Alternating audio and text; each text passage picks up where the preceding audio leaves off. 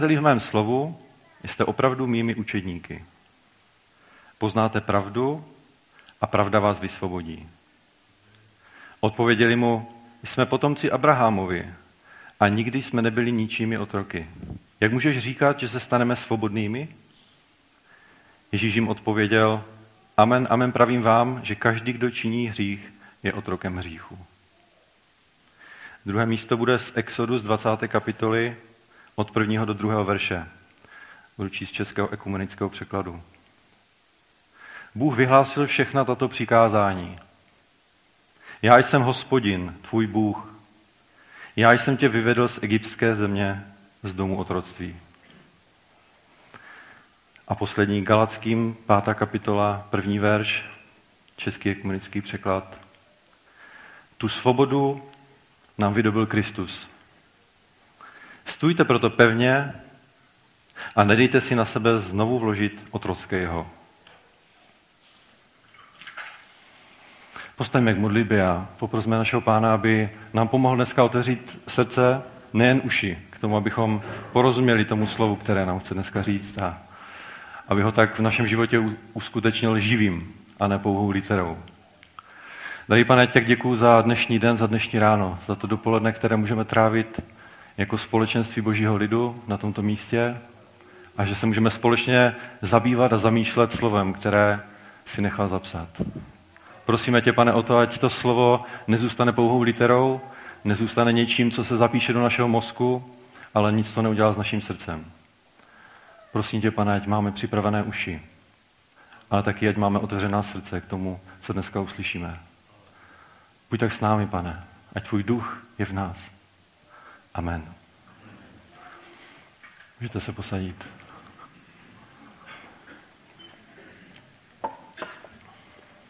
Na začátek, než začnu s tím slovem, tak bych vám rád řekl jedno takové radostné svědectví, které se stalo v naší rodině. A, před nějakým časem, přesně to bylo 14.2., odvezli maminku od mé manželky do nemocnice v Kumatu. A v první chvíli se zdálo, že, e, že má nějaké metastáze rakoviny do mozku, nebo že má, e, že má mrtvíci nebo něco takového, měla ochrnutou polovinu e, těla a měla halucinace, epileptické záchvaty a my jsme zrovna byli s rodinou v Avířově a tak jsme se procházeli venku. Povídali jsme si s manželkou zrovna o té uprchlické krizi, o tom, že tady přijedou ti křesťané a z Iráku a tak v tu chvíli dostala manželka telefonát a taková, taková smutná zpráva, která nás velmi zasáhla. Na tom jenom vidět, jak věci, které normálně běží, tak najednou se můžou utnout, změnit to 180 stupňů a, a člověk je náhle překvapen věcma, jak rychle se můžou změnit. A tak samozřejmě spousta pláče, spousta nejistoty a, a lékaři říkali, že to vypadá velmi špatně a že neví teda, jestli to zvládne mamka. A tak jsme se rozhodli, že se budeme modlit. A taky myslím, že to bylo před minulou neděli, jak jsme se tady modlili. A Stašek měl vedení schromáždění, jak jsme se modlili i za naši mamku. A, a tak jsme se tak jsme spolehali na, na Boha, že je jedině On možný zasáhnout do té situace. A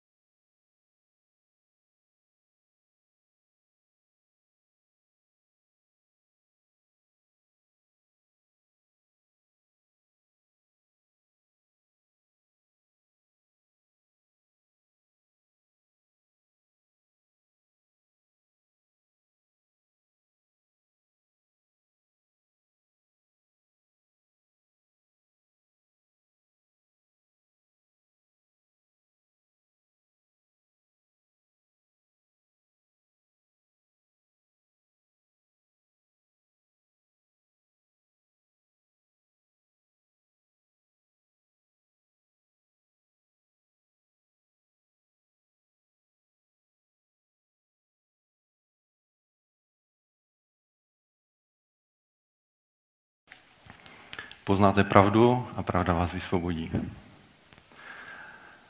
Jak si představujete svobodu? Nebo na začátek se tak, se tak můžeme zamyslet nad tím, co je to svoboda. Jak si lidé představují svobodu, jak si ty představuješ svobodu? Já si myslím, že lidé, nebo lidé si myslí, že svoboda je to, když si můžu dělat, co chci. Zní to, zní to asi tak nějak rozumně, že?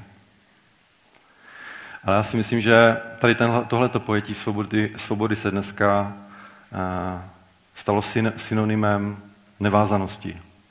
Toho, že člověk si může dělat absolutně všechno, co se mu zamane. Je mu úplně jedno, jak se na něho lidé, lidé dívají.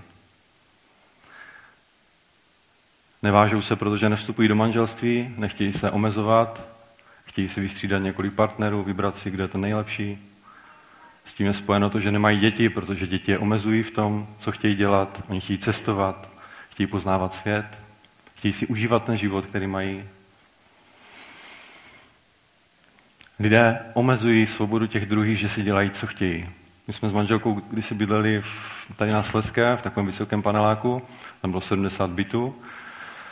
A dokážete si představit, když každý má tu svoji svobodu, jak to v tom domě asi vypadá. Že v 11 hodin posloucháte Rammsteiny a podobné skupiny, že lidé, co žijí dole v přízemí, se v neděli rozhodnou, že budou zrovna sekat tíše do betonové zdi, tak to potom otřásá celým domem. Ale oni mají svoji svobodu, můžou si dělat, co chtějí. Myslíte si, že je to ta svoboda, o které tady pán Ježíš mluví? Že je to ta svoboda, že si můžeme dělat absolutně, co chceme? Já myslím, že ne. Já jsem si tak jenom eh, včera, když jsem se připravoval, tak jsem si přečetl listinu základních práv a svobod. A jenom pár věcí jsem si tady vypíchl. Člověk v naší zemi má osobní svobodu v tom, že se může združovat, že může prostě se někde sejít a nikdo mu to nemůže, nikdo mu to nemůže zakázat. Máme právo pokojně se zhromažďovat, máme svobodu projevu, svobodu pohybu a pobytu, svobodu myšlení, svědomí a náboženského vyznání. Každý má právo svobodně projevovat své náboženství nebo víru, buď sám nebo společně s jinými, soukromně nebo veřejně, bohoslužbou, vyučováním, náboženskými úkony nebo zachováváním obřadu. To je přímo citace, možná, že by mě Oleš opravil, jestli to není úplně přesně. Je to tam takhle. My máme svobodu k tomu, abychom se dneska sešli a abychom společně uctívali Boha veřejně, bohoslužbou.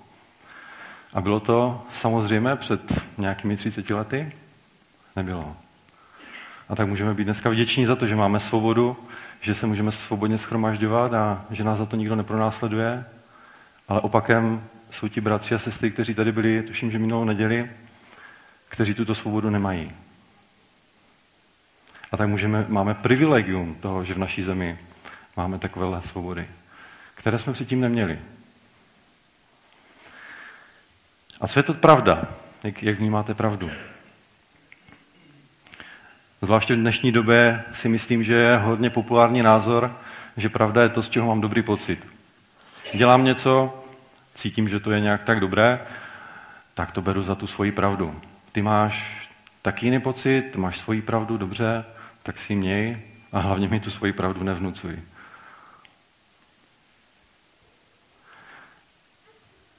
Taky si myslím, že tohle není ta pravda. A to, o čem tady pán Ježíš mluví. Dneska bych se chtěl zamyslet nad tím, co pán Ježíš říká.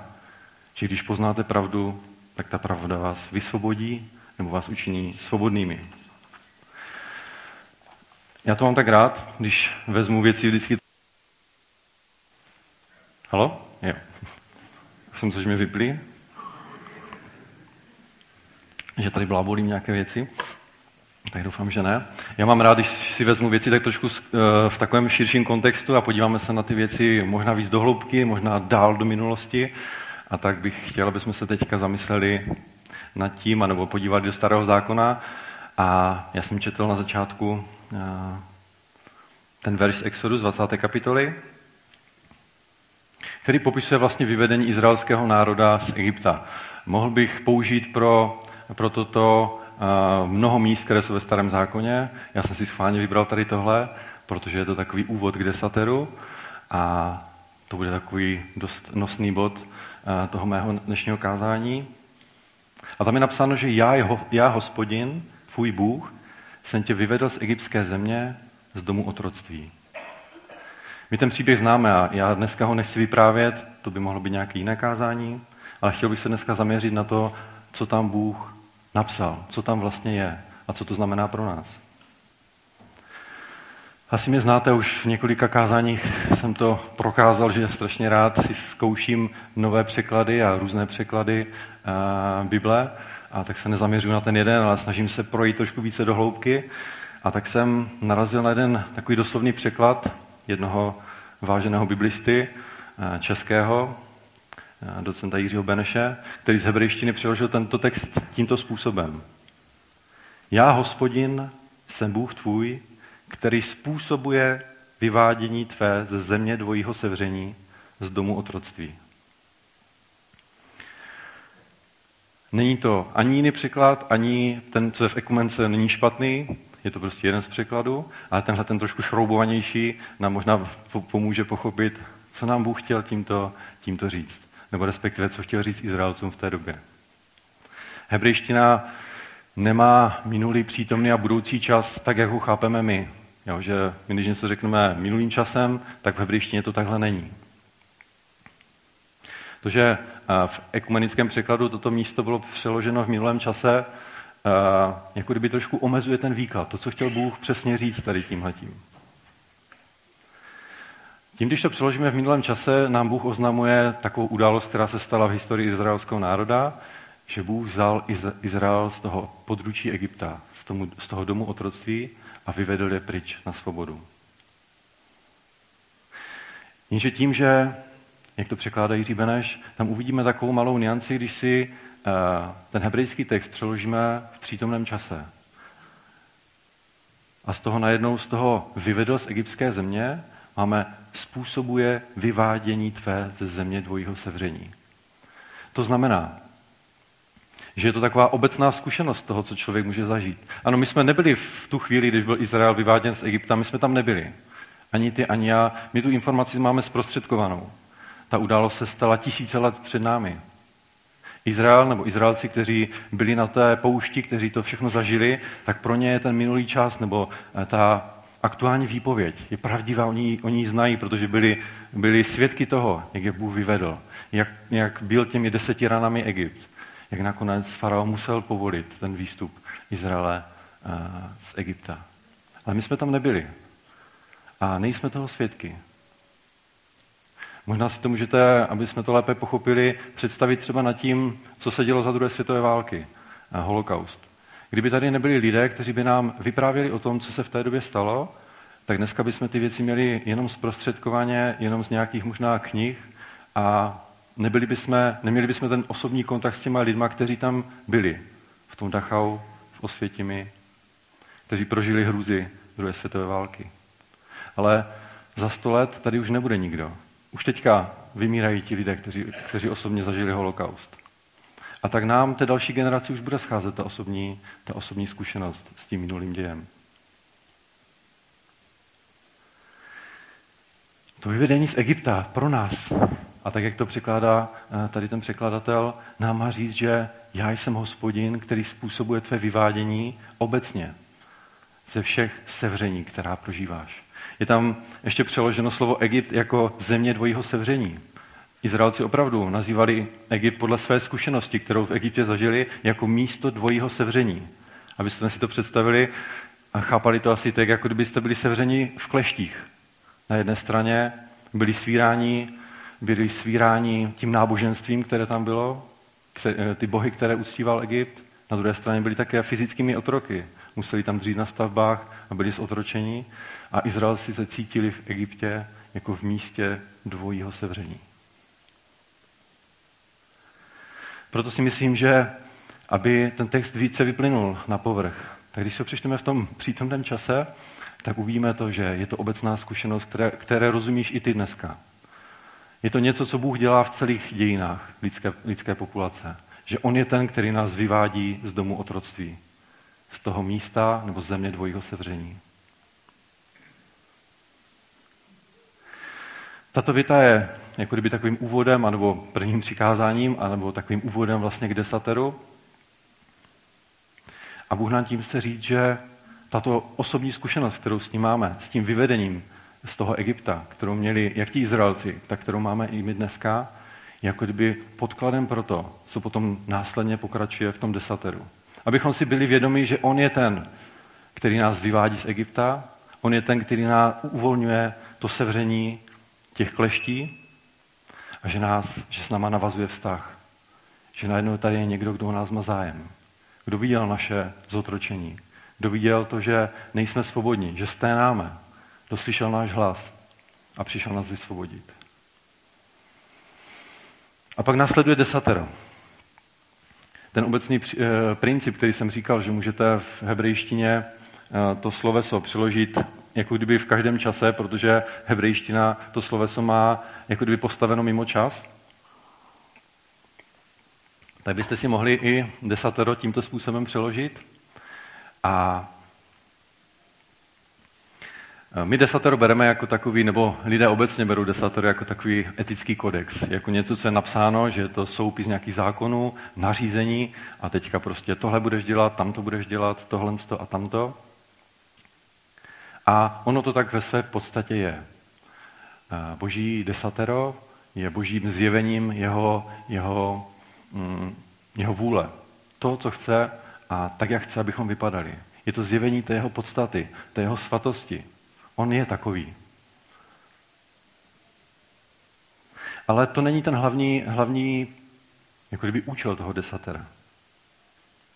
Desatero není totiž, nebo ne, neformuluje čistě jenom etické normy.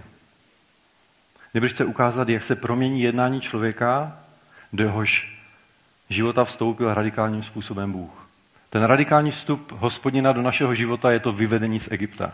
To je ta zkušenost, kterou měli Izraelci, kterou máme my každý jeden z nás. A na základě této zkušenosti my děláme nebo neděláme věci, které jsou dál popsány v desateru. Ono, když to vezmeme do detailu, tak se nejedná o přikázání, jak to tam ekumenický překlad překládá, ale je tam napsáno slova. Že Bůh vyhlásil všechna tato slova. Tím, že v ekumenickém překladu je každé to přikázání v budoucím času, tak nám to trošičku inklinuje k tomu, jako kdyby to byl rozkaz. Nebudeš cizoložit, nebudeš krást a tak dále. Ale ono to je v oznamovacím způsobu, v budoucím čase a říká nám to, že když ty prožiješ toto osobní setkání s hospodinem, když zažiješ ten radikální zásah do tvého života, tak odpovědí tvou na, to, na tuto skutečnost je to, že nezabiješ, že necizoložíš. Jo, rozumíte tomu? Není to příkaz ve své, ve své první podstatě, ale je to konstatování faktu, že člověk, který se setkává s hospodinem a zažije tu osobní zkušenost s vyvedením z toho místa dvojího sevření, tak jeho následkem jeho života je to, že nesesmilní, nezabíjí, že nenese hospodinovo jméno nadarmo a tak dále. Když už jsme u toho desatera, tak ještě bych zkusil jeden příklad, aby jsme to možná trošku lépe pochopili s třetím přikázáním. Zase docent Beneš překládá tak doslovněji a šroubovaní eh, to třetí přikázání, nebo třetí slovo hospodinovo. A tam je řečeno, že nebudeš brát jméno hospodinovo nadarmo, a pak je tam to zaslíbení, co se stane, když ho budeš brát. A ten překlad by mohl znít asi tím způsobem, že neneseš jméno hospodinovo nadarmo. Mě ta informace okamžitě říká dvě věci. Na jednu stranu, že nesu jméno hospodinovo, což je pro mě neskutečné privilegium. Je to něco ohromného. Mluví to ne, ne o mně, ale mluví to o hospodinu. Já nesu jeho jméno na svém životě. Je to privilegium, je to výsada, je to neskutečná, neskutečná radost toho, že já můžu ve svém životě nést hospodinovo jméno. Ale na druhou stranu je tam řečeno, ale pozor, není to pro tebe jenom privilegium, ale je to pro tebe taky velká, velký závazek. Protože brát, nosit jméno hospodinovo nadarmo, to znamená, že to jméno, které Bůh do nás vtiskl, a tak, jak jsem mluvil před několika měsíci v tom Áronově požehnání, že Bůh vlastně tím Áronovým požehnáním klade své jméno na Izraele, tak my neseme jméno hospodinovo v sobě. My jsme tím výlučným národem, my jsme prostě tou perlou, kterou má hospodin. A on do nás vložil své jméno a na tobě a na mě je nejen to privilegium, že ho můžeme nosit, ale je na nás taky to, že máme dávat pozor, aby to jméno nepřišlo na zmar.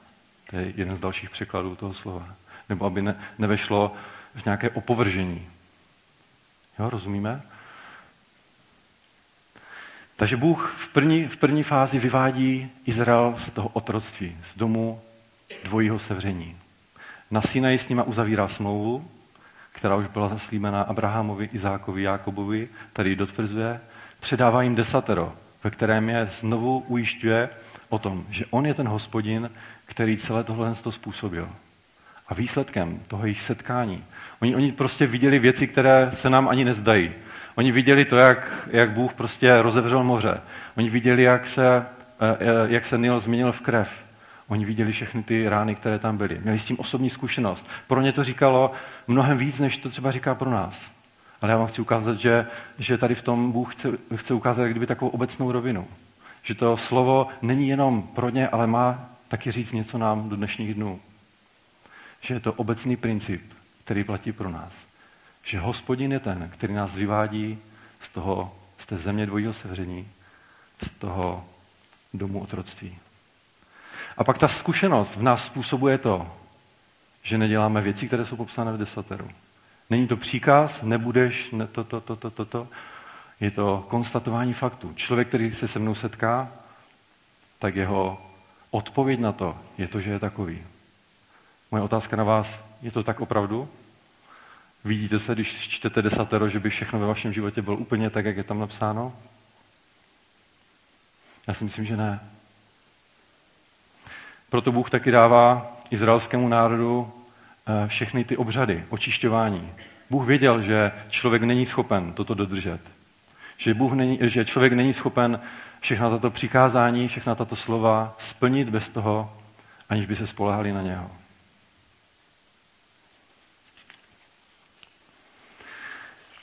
Jak znáte historii Izraele, tak Izrael, když dostal tady tohle z toho desatero a dál pokračovali v životě a šli pouští, byli tam 40 let a usadili se v Kenánu a tak dál, tak víte, že během celé té trasy, kterou prožili, tak se stalo mnoho věcí. Spoustukrát Izrael padl, spoustukrát je Bůh musel soudit, museli přivádět zpátky k sobě. Eh, byly to všechny ty národy kolem, které si Bůh použil k tomu, aby, aby skáznil Izrael, aby jim ukázal, že on je hospodin, že je jejich Bohem, že to, co si, to, co si řekli a co si slíbili na té poušti, takže nedodržují, že stále utíkají od něho. A Bůh je soudil, trestal za jejich přestoupení pelištejci, Asyřané, nakonec Babyloniané, kteří vyplenili chrám, Nebukadnezar odvedl Izraelce do babylonského zajetí a když se Izraelci vrátili zpátky, tak poznali a pochopili, že to, co si domluvili s hospodinem, tak nesplnili. Že to, co měli dělat, to nedělali. Že Babylon byl jenom výsledkem jejich neposlušnosti a jejich neschopnosti naplnit zákon, naplnit těch deset slov, naplnit boží, uh, boží požadavky, svatosti pro každého jednoho z nich. A v té době, někde ve druhém století před Kristem, uh, se začíná rodit takové společenství nebo skupina, kteří si říkali chasidé a potom farize, farizeové. Myslím, že vám to slovo něco říká z Nového zákona. A ti v reakci právě na postupující helenizaci uh, tehdejšího Izraele, uh, právě na tu zkušenost s babylonským zajetím, tak si řekli, ne, my musíme udělat něco, aby se to už nikdy v životě neopakovalo. Vzali si Tóru, to znamená zákon, a dopodrobna vypsali úplně všechno, co je tam napsáno. Zjistili, že je tam 613 eh, předpisů, 365 zákazů, 248 příkazů. Prostudovali a řekli si tak, a teďka vezmeme a uděláme kolem Tory plot. Uděláme si tam takový plot, aby se náhodou nestalo, že kdokoliv by se jakkoliv choval, tak aby náhodou nepřekročil to, co je v Toře zapsáno. Tak udělali veliký veliký plot kolem Tory, kolem zákona. Aby každý člověk, pokud bude dodržovat tento plot, a tím plotem nebylo nic než příkazy a zákazy a nařízení, které vyústily v to, že třeba, a nejznámějším příkladem je že jenom takové ty omezení týkající se, co člověk smí a nesmí dělat o sabatu, mělo 39, 39 nařízení, co člověk může a nemůže dělat. A tím vším se měli lidé řídit a když se tím řídili, tak bez zbytku naplnili zákon, který je zapsán. Farizové měli ctnostný eh, jako kdyby záměr. Nebylo to nic špatného, bylo to, bylo to perfektní, protože oni si uvědomili, že zhřešili, že jejich hřích eh, způsobil to, že byli v Babyloně a v Asyrii a že, že pořád Bůh musel nějakým způsobem káznit a tak se snažili něco udělat pro to. Jenže jak cítíte, něco tomu chybělo. Bylo to takové to možná lidské řešení do té situace. A ono to taky přineslo své ovoce. Co není z ducha, co není z Boha, tak po nějaké čase se z toho vytratí ten původní smysl. Natolik se zaměřili na dodržování každé podrobnosti zákona, že se jim původní záměr vytratil. Ztratili pochopení toho, že důležitost toho vnitřního člověka je mnohem důležitější než to, co je vidět zvenku. Oni byli krásně oblečení. Oni se modlili na těch nárožích. Všichni je viděli, že oni žijí svatým životem. Oni opravdu tu normu toho života v Izraeli pozvedali. Lidé, se k ním, lidé k ním zhlíželi s úctou, protože jejich život opravdu vypadal na venek, že žijí bezvadně a že nemají žádný problém. Jenže Ježíš při své službě neustále pranířoval farize za to, jakým způsobem žili. Že místo božího slova na lidi nakládají lidské nauky. Těmi lidskými naukami a těmi příkazy byly právě ty ploty postavené kolem Tóry. Říkal jim, že jsou obílené hroby, které navenek vypadají nádherně, ale vevnitř je tam plno hniloby, smradu a smrti. Ježíš jim vytýkal, že na lidi kladou neúnosná břemena, které jejich součas, ti současníci nebyli schopni absolutně naplňovat. A vytýká jim, že tohle kladete na lidi, ale sami to ne, nečiníte. Odváděli desátky z máty a z kopru, ale to, co měli dělat, to nedělali. Ježíš neřekl, že to je špatné, ale říkal, že chce po nich, aby dělali něco jiného. Ten důraz měl být kladený na toho vnitřního člověka. A teď si představte, že do této doby, do této bezvýchodné situace, lidi, kteří jsou pod břemeny a jhem toho zákonnictví, toho, co na ně kladou ti jejich vůdci, tak do té situace přichází Ježíš Kristus. Když přišel na tuto zem, tak v té osmé kapitole ve 25. verši, to vlastně předchází kousek tomu dnešnímu, dnešnímu slovu, se židé ptají Ježíše, kdo ty jsi? Taková otázka, kdo ty jsi? Kdo ty vůbec jsi? A Ježíš jim odpovídá v 28. verši o kousek dále.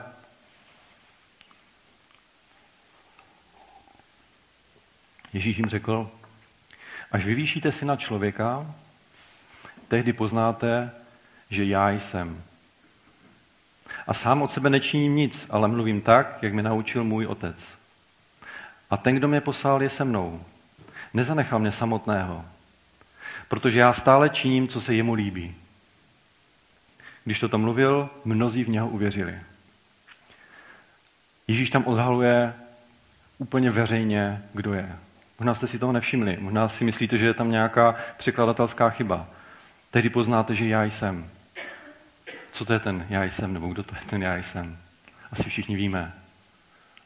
To je ten, který Možíšovi řekl, kdo je. On se mu zjevil, je to, myslím, v Exodu v třetí kapitole, jestli, jestli se nepletu, tam, eh, tam Mojžíš měl jít vlastně za Izraelem, byl to ten začátek toho Exodu, a ptá se hospodina, co jí mám říct, kdo vlastně, kdo vlastně jsi? A Bůh mu tam říká, já jsem, jsem, který jsem. JHVH. Já jsem Jahve.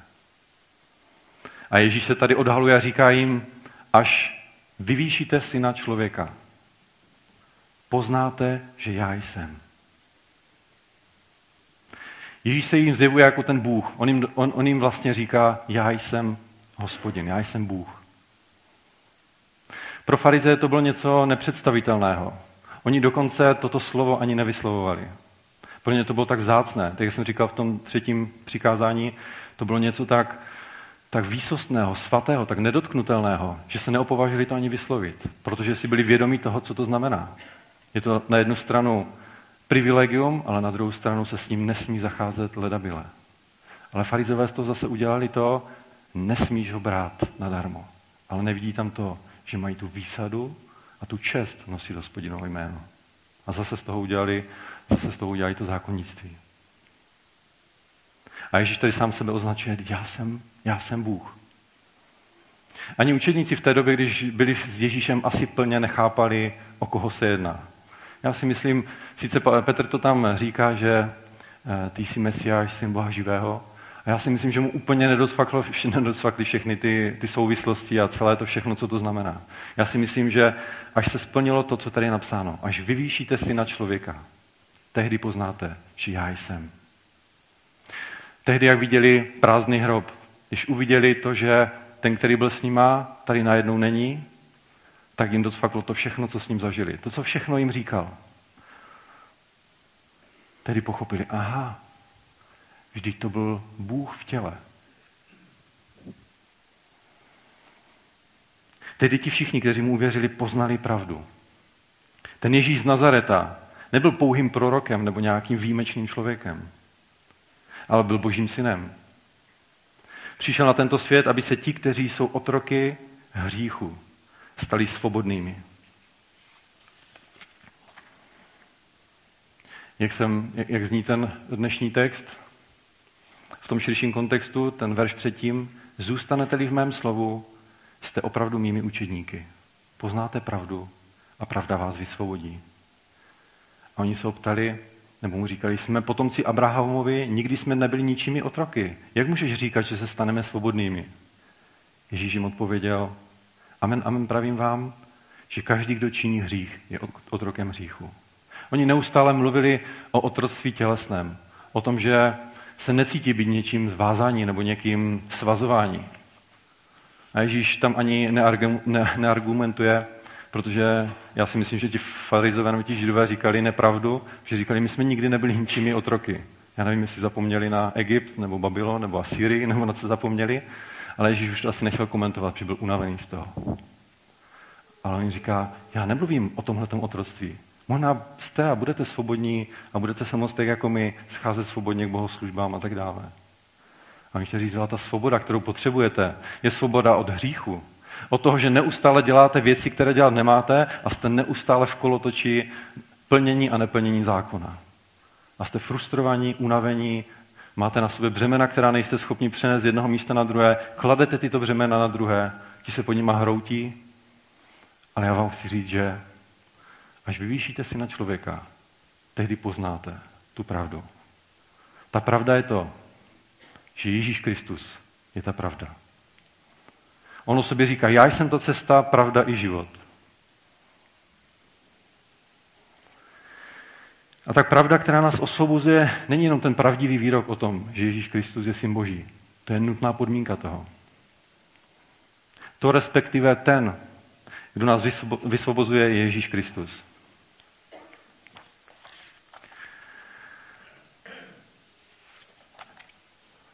Když se, když se pohledneme zpátky do našeho života, tak každý z nás určitě zažil tady tohle vysvobození. Já jsem mluvil o tom obraze, který byl v Egyptě, který prožil Izrael. Teďka mluvím o tom našem, naší zkušenosti, kterou jsme měli každý jeden z nás. A kdo ji neměl, tak proto je ten dnešní den připravený, aby mohl vystoupit z toho otroství hříchu, ve kterém je. My jsme zažili to úžasné navštívení Boží. To, že jsme se obrátili, znovu zrodili, že, se, že jsme se stali božími dětmi, že Bůh rozlomil a roztrhl, roztrhl ty řetězy, které, které jste viděli tady za mnou. Bůh to způsobil. A já mu za to děkuju, protože se to stalo před x lety u každého jednoho z nás. Ten náš život na začátku byl plný energie a takového nadšení a, a dělili se možná velké zázraky v našem životě, protože se najednou hroutilo to všechno, co jsme měli v životě, se hroutilo a, a stavili se nové základy, stali jsme se novým člověkem, stvořeným k božímu obrazu. A byl to čas, který, který byl nádherný. Je to tak? Jste všichni si zachmuřili. Bylo to tak? Opravdu jste byli radostní a šťastní a veselí a, a děkovali jste Bohu za to, co se stalo? Amen. Amen? To, proč dneska o tom mluvím, a možná bych tady mohl skončit, ale já jsem teprve asi v polovině. Sorry. ale mám ještě čas. A to všechno byla pravda, co jsem řekl. Já doufám a věřím tomu. A tak to je. Ježíš Kristus je ten, který je vysvobozuje, který způsobil naše znovu zrození. Ale přesně ty vaše smutné obličeje a můj smutný obličej mi ukázal něco, co jsem předtím neviděl.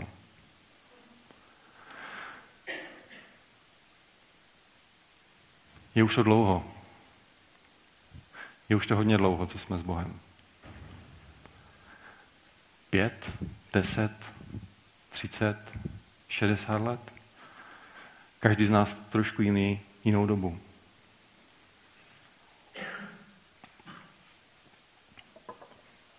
Já si myslím, že i ta cesta právě je to, že jsme takový trošku smajlíci dolů. Že nejsme, nejsme takový úplně šťastní, už to v nás jako kdyby není, už tam něco vyprchalo.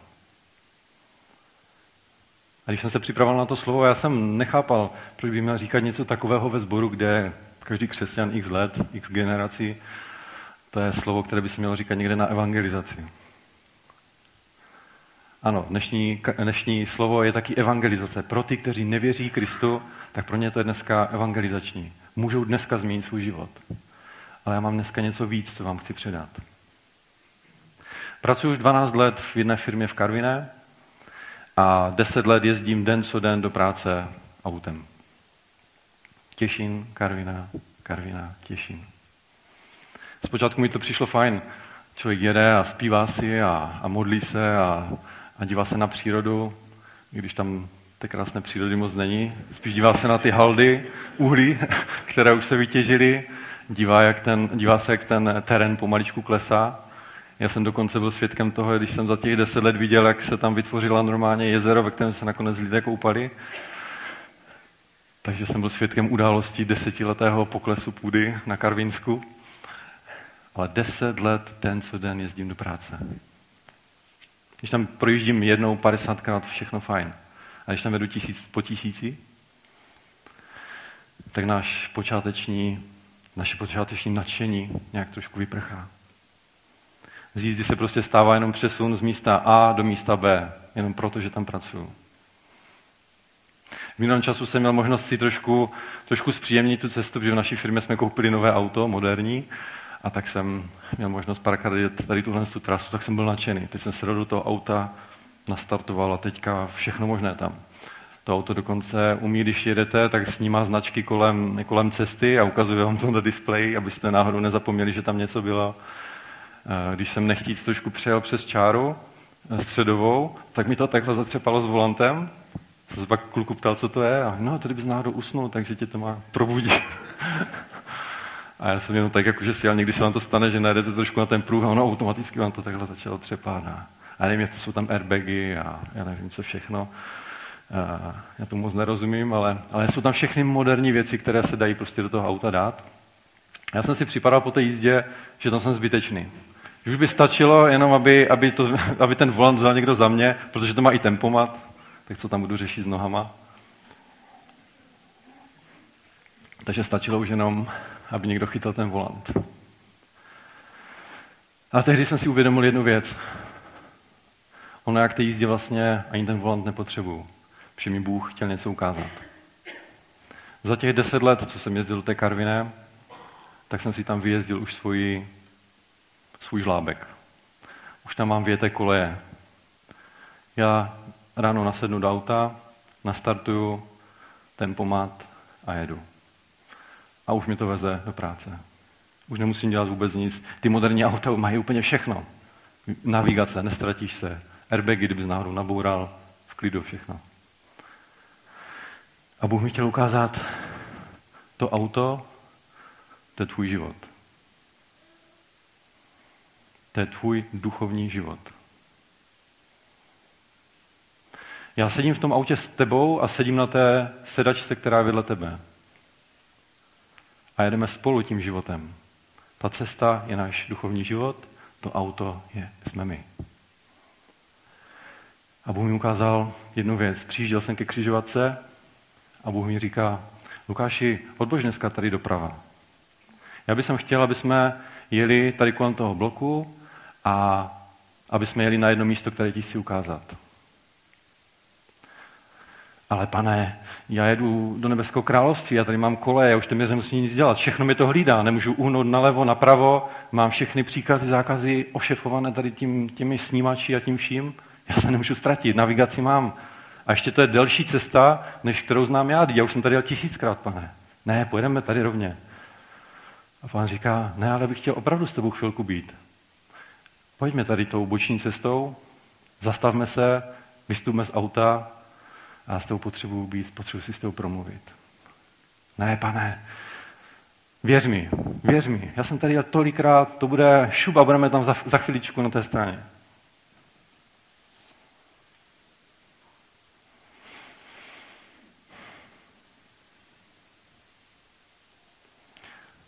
Pane, já mám v 8 hodin setkání. Buď tam se mnou, nezapomeň na to. Kdybychom měli tou oklikou, tak to ani nestihneme. Neznáte trošku tuhle tu modlitbu? Pane, zítra budu tam a tam. Buď tam se mnou a nezapomeň, přijď včas. Neměla by ta modlitba spíš znít, pane, já nejsem tak dobrý řidič, ale důvěřuji ti. Věřím, že ať mě povedeš jakoukoliv cestou. Možná bude delší, klikatější, možná se zastavíme, možná kousek couvneme, ale věřím, že dojedeme do cíle. Já chci být tam, kde chceš být ty. Já si myslím, že se z nás stali lidé, kteří jsou taxikáři božími, kteří vezou Boha do nebeského království. Já si tak připadám. Já si připadám, jako kdybych vezl Boha vedle na té sedačce a ptal se, kam jedeš? Jo, jedu do nebeského království. Tak pojď, tě vezmu. Já znám cestu, já to všechno znám. Já už tak dlouho jsem křesťan, že já znám všechny značky, příkazy, vím, kde mám zpomalit, kde mám zrychlit. A Bůh se na mě dívá a říká si, ale my jsme v autoškole. Ty to máš nahoře jinou značku než taxi, ty tam máš autoškola, ty se učíš jezdit po té cestě. A já jsem tam s tebou, abych tě to naučil. A Bůh do nás buší, já prosím tě, jeď doprava. Ne, ne, dívej se, já pustím volant a jedu rovně, protože to jsou koleje, vyjete. Mě to vede do nebeského království přímo, ne, ne, nepotřebuji už odbočovat.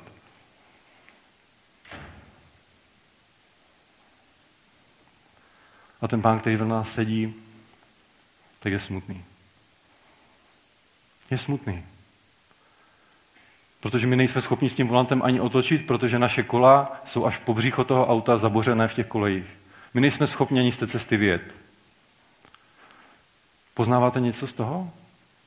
Farizeus, vyjeté koleje, cesta do práce, náš život.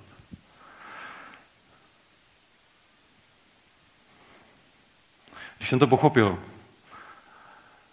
tak mi to hodně otevřelo oči. Já jsem se zamýšlel, proč, proč můj život je takový, že jako kdyby nemá, ne, že nemá šťávu, ale že, že nemám radost. Nemám radost z toho, co dělám. Možná to máš taky. Ve svém manželství, ve své práci, ve své službě, se svými dětmi. Možná zažíváš něco podobného. Očkrtáváš si povinnosti, které máš na ten den. Hrál jsem si s dětma, navečeřel jsem se, pomodlil jsem se, lehnul jsem si, ráno se zbudím, sednu do auta, zapnu autopilota a jedu. Já vám chci říct, že to, že jsme se dostali do toho stavu, že to ve své podstatě není hřích, ale že to je skutečnost, která se děje, když děláme něco dlouho. Zapomínáme na to, co bylo na začátku. Vyprchává z nás něco, co tam bylo na začátku. Já si nutně nemyslím, že to je láska. Já miluji Boha, já miluji Pana Ježíše. Já si nemyslím, že by to bylo tohle. Já si myslím, že je to ta každodenní rutina. I ty mé zklamání, i ty mé přešlapy, to všechno mě, to všechno mě jako kdyby zahnalo do kouta a řekl si, tak dobře, já si teďka udělám kolem sebe plot, tak jako udělali farizové kolem Tory a už nikdy nevídu od samceť. Jenže co se stalo?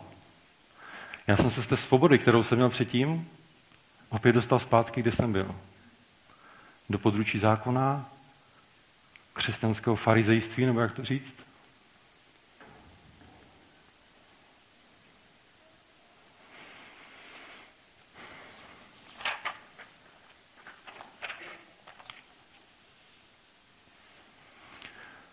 Jsme na té cestě a sjedeme i správným směrem. Ale na té cestě jsou věře koleje. A v našem životě jsme si všechno zařídili tak, aby nás to nějakým způsobem vedlo tím správným směrem. Pořídili jsme si moderní auto, ve kterém máme navigaci, ve kterém máme senzory snímající všechny příkazy, zákazy, takže nemůžeme udělat chybu, policajti nás nechytnou. Ale úplně jsme ztratili ponětí o tom, o čem je život. Byli jsme vzatí z otroctví Egypta, hříchu, stali jsme se svobodnými a zpátky otročíme tomu, čemu jsme otročili předtím. A možná ne umyslně, ale těmi léty, léty a léty se tyto věci na nás nabalily. Já bych zkusil přirovnat ten, ten stav ještě k jedné věci. A na to bych ukázal ještě jednu a tu klíčovou věc, jak z toho ven. Život člověka bych přirovnal k plavbě po moři. Představte si, že váš život zase je plachetnice. Dneska to máme samé dopravní prostředky, máte plachetnici. Pavel nás vybízí v Galackým a v Římanům, abychom žili v duchu, žili duchem. V, Jano, v Janově evangeliu v třetí kapitole v 8. verši vítr vane kam chce a slyšíš jeho zvuk. Ale nevíš, odkud přichází a kam jde. Tak je to s každým, kdo se narodil z ducha. V hebrejštině má slovo duch. Co si myslíte, jak se překládá? Ruach je hebrejsky přesně tak. A překládá se jako duch, nebo vítr, nebo dech. Je to jedno a to stejné.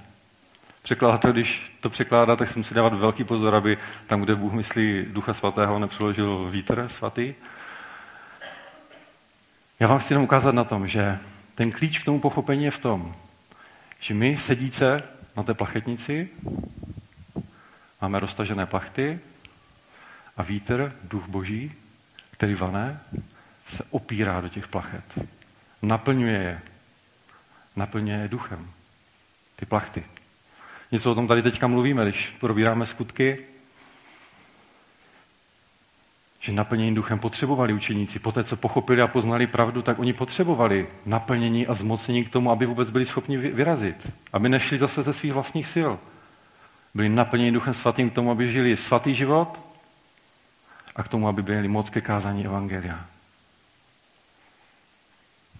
A tak si představte, že ta vaše loďka, ty vaše plachty, to je odpověď na, na to boží vysvobození.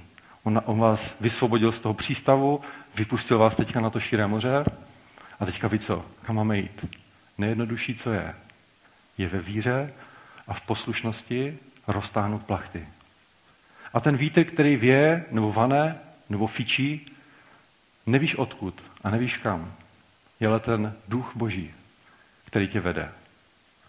Jenže on tě možná někdy vede takhle, napříč tomu, kde jsi ty natočený. A říkáš si, ale bože, kam tam dojedem? Vždyť to je úplně jinde, než jsem natočený. A co tak nechat to na Bohu?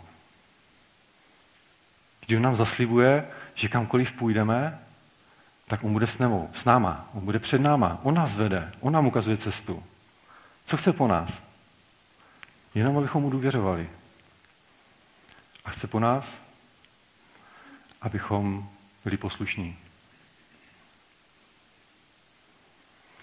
Víra je to, že se rozhodneme pro to vyrazit z toho přístavu. Poslušnost je to, že vytáhneš ty plachty. A to, co jsem uviděl, a chci zase znova zdůraznit na tomto, pří, na tomto obraze, je to, že prvně sebe, ale možná taky někoho z vás vidím, že sedíte na loďce a plachta tam není. Ale vidím ještě něco jiného. Vesla. My tomu přece nějak pomůžeme, ne? Možná někdo má schovaný i motor, já nevím. Říkám to s takovou nadsázkou, jenom abyste mi pochopili, nechci vás pranířovat, a chci vám jenom ukázat to, co jsem pochopil. Život v duchu je nevyspytatelný a je to dobrodružství.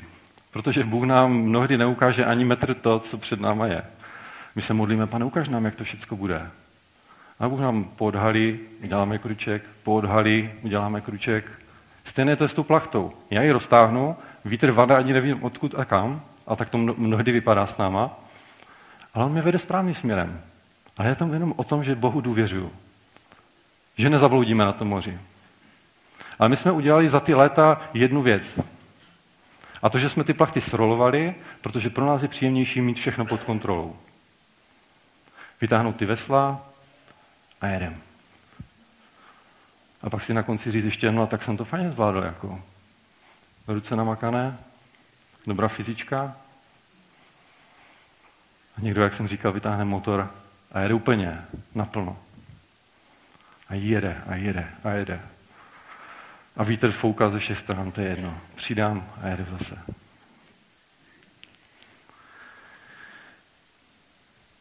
Tím, co mi chtěl Bůh ukázat, se bytostně dotýká mého života a života každého jednoho z nás, který s Bohem žije už delší dobu. Na začátku to všechno bylo fajn, to bylo zázračné, nadpřirozené, měli jsme s tím tu osobní zkušenost. Ale pět, deset, patnáct, šedesát let něco se vytratí. A vytrácí se ten duch. Těmi našimi pády a všemi těmi věcmi si tak zašmodrcháme život, že se fakt potom chceme zabalit do ulity a nenechat na sebe už působit. Radši už to nějak do, dojedu do konce. Setrvačností to rozjedu naplno a nechám to tam dojet. A já ti chci říct, že a děti 80 a děti 10, Bůh chce, abys byl stále tvárný. Abys byl stále připravený. Když se vrátím k tomu obrazu s tím autem, já tam nesedám jako ten profesionální řidič taxikář, který vezu Boha do nebe. Ale sedám si tam s pokorou a s úctou hospodinu a řeknu mu, bože, já to neumím. Já neumím jezdit tím životem. Prosím tě, veď mě. A přesně na to Bůh čeká. Pokud jsme se dostali do stavu, který jsem teďka popsal, že máte ty věté koleje, tak dneska je čas, kdy Bůh chce vzít tu frézu, kterou se frézují cesty, a pěkně srovnat tu cestu, aby byla rovná. Aby si byl schopný odbočit, když ti Bůh řekne. To, aby ta freza vyjela na tu cestu, je to rozhodnutí, které dneska musíš udělat. To neudělá Bůh za tebe. Už je tam připravená celá parta lidí, kteří to, kteří to udělají. Ale rozhodnutí je na tobě. Kole jsou hluboké, možná to bude trošku bolet, ale Bůh chce, aby byl nádherný, krásný, čistý asfalt. Ten je předpokladem proto, aby když vyjdeme na tu cestu, uslyšíme Boží hlas, který sedí tady vedle nás a řekne nám, zaboč doprava. Krásně vezmu volant a zabočím doprava. Ale to, co potřebujeme mít taky, je nejen ta důvěra, ale ta poslušnost. To je něco, co se objevuje v starém novém zákoně neustále dokola. Víra, poslušnost, víra, poslušnost, víra, poslušnost. Tomu nás se Bůh naučit. On nás nechce naučit papouškování jeho desatera, takže budeme kopírovat to, co nám tam napsala, zkoušet to ze svých vlastních sil udělat. Proto jsem mluvil o desateru, proto jsem mluvil o Egyptu. Možná to na začátku bylo trošku suché, ale to jsem si potřeboval připravit půdu, abych vám mohl říct tady tohle. Já jsem si ve svém životě už hodněkrát nabil nos. Možná jsem nejel v autě, ale spíš na kole a najel jsem na nějakou muldu a hodně tvrdě jsem spadl. Bylo to přesně před deseti lety, co jsem se vrátil k Bohu zpátky, protože jsem udělal obrovský kotrmelec. Nebýt mých rodičů a přimluví možná i některých z vás, kteří se za mě vytrvale modlili, tak bych tady dneska nestal. Díky Bohu, že mi Bůh odpustil a dal mi druhou šanci. Nabůral jsem, opravili se věci a Bůh říká, tak jeď. Zapomeň na to, co tam bylo, všechno je to zařízené. Ty teďka zkus být znova. A v té době jsem si říkal, bože, já už je nikdy nesklamu. To, co jsem udělal, je tak, tak odporné a hnusné, že už to nikdy neudělám. Uběhne deset let a mám to tady na talíři. Kde je zase Lukáši to tvoje prvnotní nadšení, když jsi říkal, že už nebudeš nikdy takový, jaký jsi byl?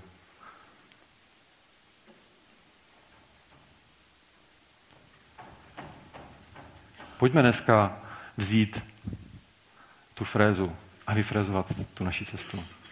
Dovolme Bohu, aby jsme mohli dneska začít jako kdyby jízdu znova. Já nechci vidět, jak pán vedle mě je smutný a dokonce by musel možná během mé cesty vystoupit. Že si řekne, nejsem blázen, nejsem sebevrah, abych seděl na sedadle smrti a on mě vezl někam a vyboural se. Odpuste mi, že pořád při, přirovnávám, jo, že mám ten obraz, ale takhle jsem to pochopil a myslím, že je to dobrý nosný prostředek té myšlenky. Myslíme si, že stačí jen dodržovat předpisy, držet se v kolejích a dojedu do cíle. Mm-mm. To, co ti chci dneska říct, samozřejmě sobě, Bůh nenávidí věté koleje. Bůh nenávidí věté koleje. Chci, aby vám to rezonovalo celý týden v hlavě. Vám a mně. Bůh nenávidí věté koleje. Protože člověka jenom ubíjejí, berou mu energii, člověk zlehkovážní, zlehkomyslní, zlenivý. Bůh chce, aby jsme byli vždycky v tom postavení, tady jsem, nejsem dokonalý, ale jsem připravený a důvěřuji ti. Nic víc po nás Bůh nechce. Všechno ostatní máme od něho. On nám dal Ducha Svatého. On je tím naším průvodcem, učitelem, rádcem. On nás uschopňuje k tomu to všechno dělat.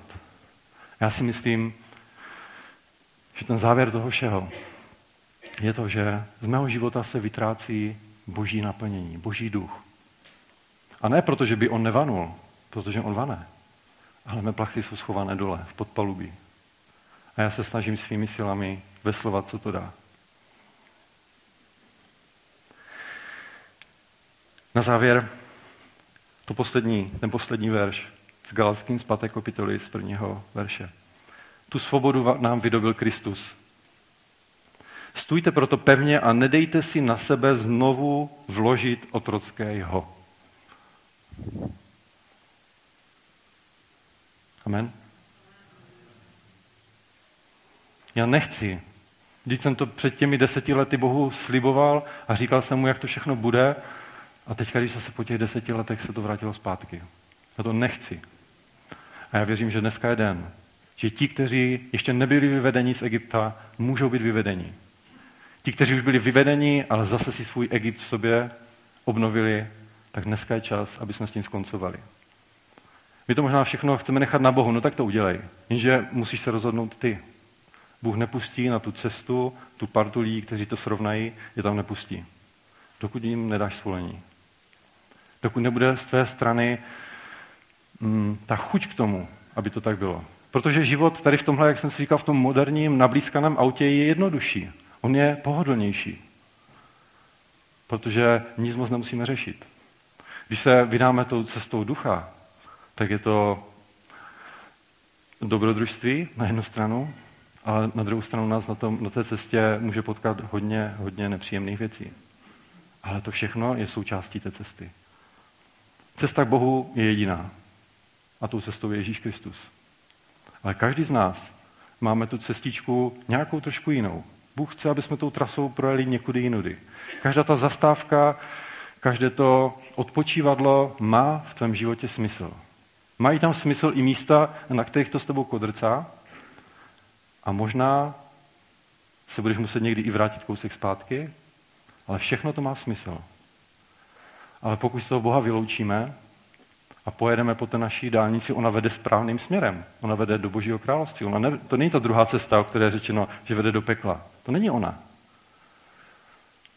A ta cesta, po které my jedeme, tak můžeme po, po určité době zjistit, že tam jsme sami. V tom autě jdeme sami, Bůh už raději vystoupil, protože vidí karambol, který ti čeká v první zatáčce protože vidí, že máš třeba uvolněné kolo. A ta odbočka, která měla být předtím, tam byl asi servis, kde ti to kolo měli utáhnout.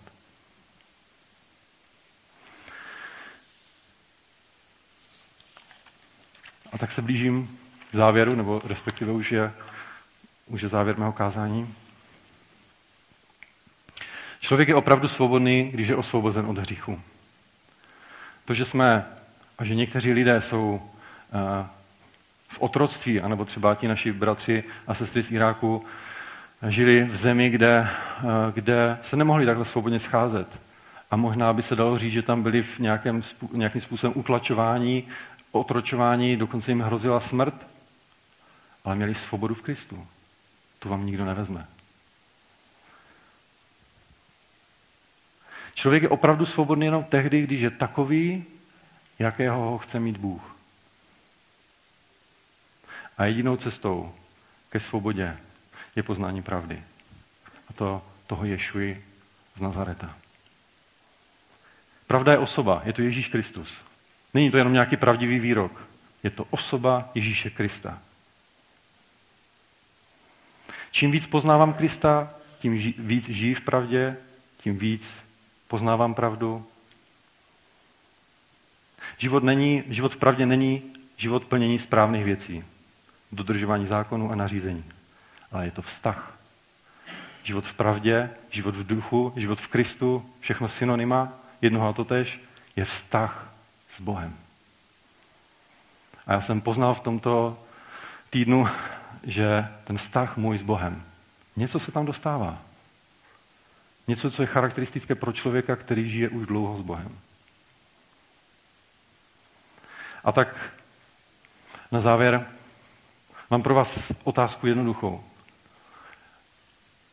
Byl bych nejraději, kdybych byl sám na tomto místě, kdyby tohle to musel řešit, ale já cítím, že to potřebuji udělat. Dneska potřebuji udělat to rozhodnutí, abych Bůh přijel a srovnal cestu, ve které jsem se ocitl.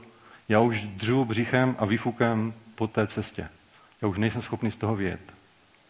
Já potřebuji, aby když Bůh ke mně mluví, abych byl schopný z té cesty sjet někam jinam. Já potřebuji dneska udělat to rozhodnutí. A jestli jsi tady taky. A možná si ještě Krista nepoznal, tak je to ten tvůj nádherný začátek. Pokud už si Krista poznal a žiješ s ním dlouho a vidíš se trošku v tom, co jsem dneska říkal, tak pojď tady dneska dopředu. Já bych chtěla, aby jsme dneska spolu, vy, kteří tohle to taky prožíváte.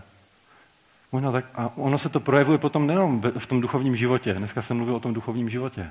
Ale ono se to potom projevuje v manželství, ono se to projevuje v práci, eh, ve vztahu k dětem, ve všech oblastech naší, našeho života. Nás se nedá rozdělit na duchovní a tělesnou část. My jsme jedno a potom to ovlivňuje úplně všechno. Nebe, aby ten duch boží vedl ty naše kroky. Pojďme spolu do toho dobrodružství s duchem božím, že mu dáme, dáme ten prostor, aby změnil kurz, kdykoliv to uzná za vodné. A my buďme jenom připraveni. Nic víc po nás Bůh nechce. Důvěřujme hospodinu. A buďme poslušní. Tak pojďte, postaňme, kdo má a cítí tuto výzvu jako, že se dotkla jeho srdce a že by chtěl udělat něco ve svém životě, tak pojďte tady dopředu.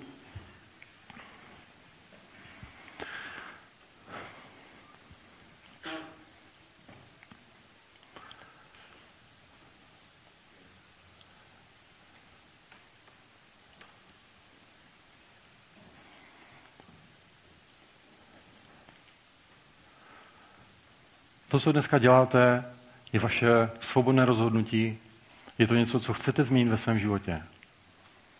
A vidíte, že tam je něco z toho, co jsem dneska říkal. Já se s váma všema dohromady budu modlit, protože já jsem první, který stojím tady vepředu. A potřebuju, aby Bůh něco udělal. Já jsem asi nějakým způsobem nezhřešil, že jsem se dostal do tohle z toho stavu. Ale prostě to všechno už trvá tak dlouho a něco se tam vytratilo. Zapomněl jsem na to, co tam bylo předtím. A tak pojďme se spolu teďka modlit a každý z vás cítíte možná jenom část toho. Modlete se každý za tu svoji věc. Kdybyste potřebovali modlitbu ještě konkrétně, tak se můžeme třeba eh, potom modlit ještě společně. Ale pojďme teď společně pozvednout hlas hospodinu a prosit ho za to, aby nás vysvobodil z toho zajetí otrockého jha, které na sebe klademe a klademe ho tam možná jenom proto, protože jsme pohodlní na to žít v duchu. Duch svatý nás chce vést na nová místa. Chce nás vést tam, kde jsme ještě nebyli. Potřebuje si s tebou promluvit. Potřebuje ti ukázat věci, které nevidíš, protože se díváš s klapkama pořád jenom dopředu a nevnímáš svět kolem sebe. Drahý pane, děkuji ti za to, že tvé slovo, když ho zkoumáme a zkoumáme ho s poctivostí a s otevřeným srdcem, tak nám má vždycky co říct. Děkuji ti za to, že jsi mi ukázal to, že život člověka, a ty to znáš z historie, pane, ty víš, jaký byl tvůj Izrael, co všechno on tropil. Jak taky ta dlouhá doba s tebou různě změnila. Já cítím, že jsem podobný tomu Izraeli, který potřebuje, aby do toho vstoupil tvůj zásah. Možná jsem se už dostal hluboko do těch kolejí, ale možná se mi ty koleje teprve formujou. Já vnímám to dnešní oslovení jako upozornění na to, že se děje něco, co by mohlo skončit tragédií. Prosím tě, pane, vysvoboď nás z toho. Pane, pro, pošli, pošli ty dělníky, kteří srovnají tu cestu a udělají to, co eh, je potřeba, aby cesta byla krásná, rovná. Pane, my tady jsme, nejsme dokonalí, nejsme schopni dorazit do cíle bez tebe. Já nechci být tím, který tě veze do nebe. Chci být spolu s tebou a s tebou jít do nebe, pane. Prosím tě, pomoz nám v tom. Pomoz nám pochopit, že bez ducha božího, bez jeho naplnění, bez jeho plnosti nejsme schopni ničeho. Stojíme tady, pane. Neumíme řídit, ale věříme tobě, že ty jsi ten Bůh, který zná všechno. A vydáváme se s tebou na cestu. Auto je nastartované, my jsme připraveni a tak nás veď, pane. Díky ti za tuto chvíli. Prosím tě, aby každý z nás, který tady přišel dopředu, prožil něco z toho, co ho trápí. Aby se vyřešily věci, které má ve svém životě. Vidím, jak jsme spoutáni těmi řetězy, ale přitom jsme svobodní v Kristu. Sami sebe spoutáváme. Nedovol nám, pane, abychom to dokončili. Zastav nás dřív, než se to stane. A takže nám každému, kdo přišel tady dopředu, a prosím tě, pane, aby si konkrétně, osobně s každým z nich prošel tu jeho situaci. Já ti děkuju, pane, za tvé slovo. A prosím tě, aby v nás zůstalo. Aby ten dnešní den byl den, kdy spolu neuzavíráme smlouvu, ale připomínáme si to, co jsme kdysi možná slíbili. Že chceme jít s tebou, ať se děje cokoliv. Ať je bouřka, ať svítí sluníčko, ať jdeme další trasu nebo kratší trasu, vždycky ti budeme důvěřovat. Ať je vyvýšeno tvé jméno, pane, uprostřed nás. Ať jsi oslaven a tvé jméno je oslaveno na našich životech. Amen.